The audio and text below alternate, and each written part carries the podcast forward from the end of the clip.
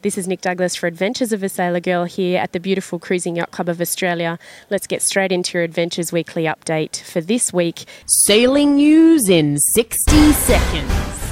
We're into the third week of the Vendée Globe, and unfortunately, one of the favourites for this race, the winner in 2004 and 5, Vincent Riou of PRB, has been forced to pull out after hitting a submerged object. He was going to try and continue, but when he found out the keel pin was compromised, he was forced to retire on day 14, the same day that he had to retire in the 2012 13 Vendée Globe.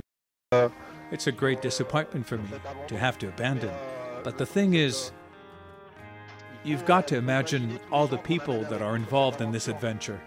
You've got to imagine the disappointment of this whole community who supported us.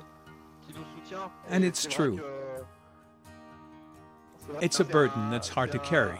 He did make his way towards Cape Town, where he got in just one night after Morgan Lagravière of Safran, who was also forced to retire after hitting an unidentified object. There seemed to be a lot of un- unidentified objects in this race, and he broke a rudder.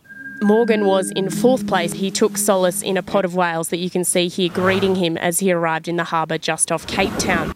Now, fifth place, Jeremy Beyou of Maître CoQ is now racing blind after revealing that his satellite weather system has sustained irreparable damage. I spend a lot of time at the chart table making assumptions, making diagrams, whereas it should be done with one click.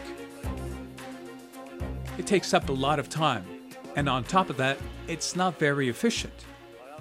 Because here, for example, I thought there would be 20 to 23 knots, and in the end, there are gusts at 30. He is about 700 nautical miles behind the leading pair of Hugo Boss and Banque Populaire off the coast of South Africa. We're going to try to catch up with our friend Alex, the Brit. It's the beginning of the crunch. Hugo Boss's Alex Thomson held the lead for most of the week, but he was overtaken by Banque Populaire. As we know, Alex Thomson has also already hit some unidentified objects, losing his starboard foil. Banque Populaire now leads Alex Thomson by just over 30 nautical miles. In third, Edmond de Rothschild, and in fourth, SMA. You can see here some amazing images of those third and fourth place boats. Just incredible. And we will continue to keep you updated on the progress of these Vendée Globe skippers as they progress into the Indian Ocean. Now, onto the RORC's transatlantic race from Lanzarote in the Canary Islands all the way to Grenada in the Caribbean. I believe this race is 2,995 nautical miles, just off the top of my head, as you can see here on this diagram. Hopefully, it comes out for you guys. But the most exciting thing for multihull fans, especially, is that we're seeing a rematch of Phaedo 3 and Maserati, the two Mod 70s, one foiling, Maserati, and one non foiling, Phaedo 3. And at the moment, Lloyd Thornburg's multi record holding Phaedo 3, skippered by Brian Thompson, has pulled out a lead of more than 100 nautical miles just in two nights on Giovanni Soldini's Italian Mod 70 Maserati. In the IRC fleet, Mike Slade's Leopard 3 has taken a lead of over 30 nautical miles over the first two nights.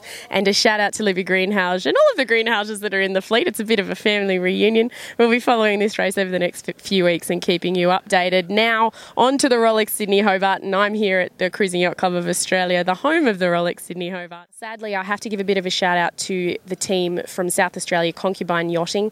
Unfortunately, they did break their mast in their qualification race, so a shout out to that team. I know that you've done so much to make it to the start again for the second time in a row this year, and hopefully, we'll see you next year for the start here on Boxing Day. Ludde Ingvall's CQS has completed their qualification for the Great Race, crossing the finish line of the White Island race off the Royal Akarana Yacht Club nearly seven hours ahead of the second boat and setting a new Monohull course record.